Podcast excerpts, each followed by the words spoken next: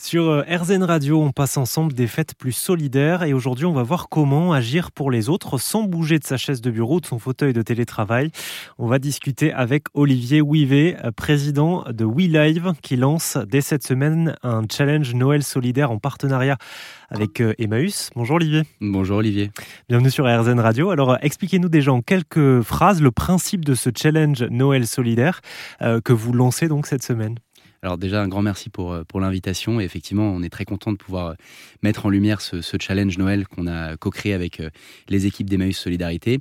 En quelques mots, on organise depuis deux ans, c'est la deuxième édition, mhm. un challenge, donc une compétition inter-entreprise où toutes les entreprises de France qui le souhaitent peuvent participer pour mobiliser les collaborateurs afin de financer une cause qui est la distribution de kits solidaires euh, dans le cadre des maraudes d'Emmaüs Solidarité qui ont lieu euh, toutes les fins d'année pour euh, soutenir les sans-abri. L'année dernière, ça avait fonctionné comment? Alors l'année dernière, on avait organisé l'événement sur un calendrier de l'Avent de 24 jours. Mhm. Chaque jour, les collaborateurs ont un défi à réaliser.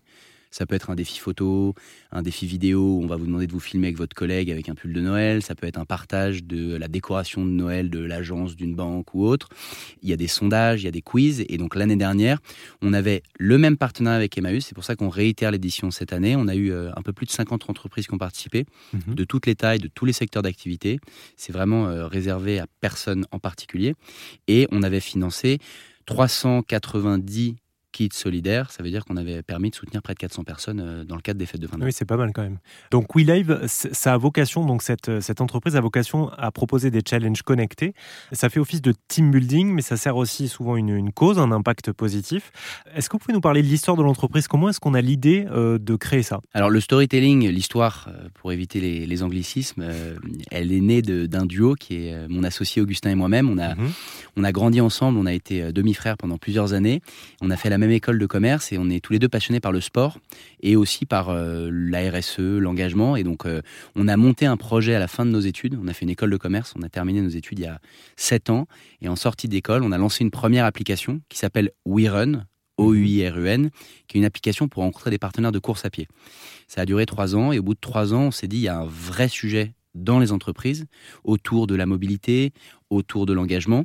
Et donc de cette application de rencontre autour de la course à pied est née l'idée de lancer des compétitions de mobilité de marche dans les entreprises.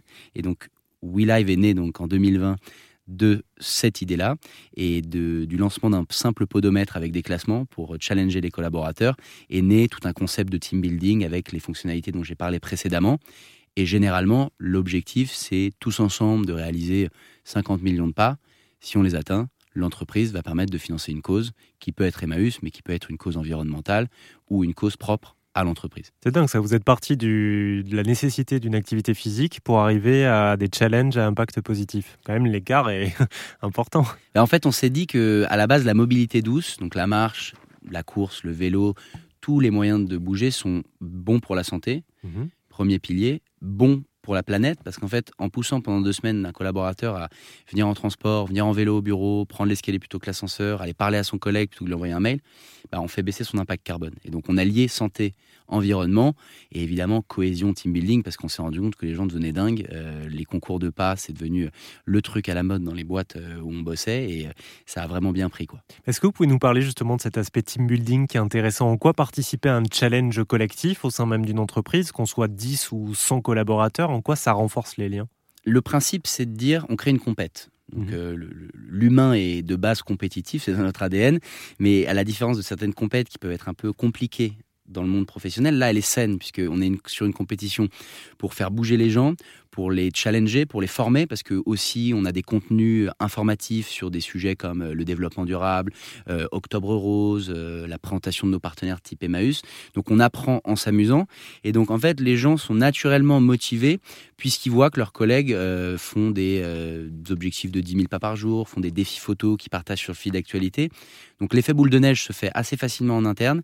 On a des super taux d'acquisition, et globalement le fait de savoir qu'à la fin il y a un projet qui va être financé, les gens sont à fond. Donc euh, le team building est réel et c'est de ça qu'est né tout le concept de WeLife qu'on a développé euh, par la suite. Oui, c'est ça, le team building, c'est une chose, mais si en plus on sait qu'à la clé, il y a un impact positif, d'autant plus dans la période euh, dans laquelle on vit, ça motive les gens. C'est exactement ça, c'est de dire, on fait de la cohésion, on fait du fun, mais on le fait pour avoir un impact concret.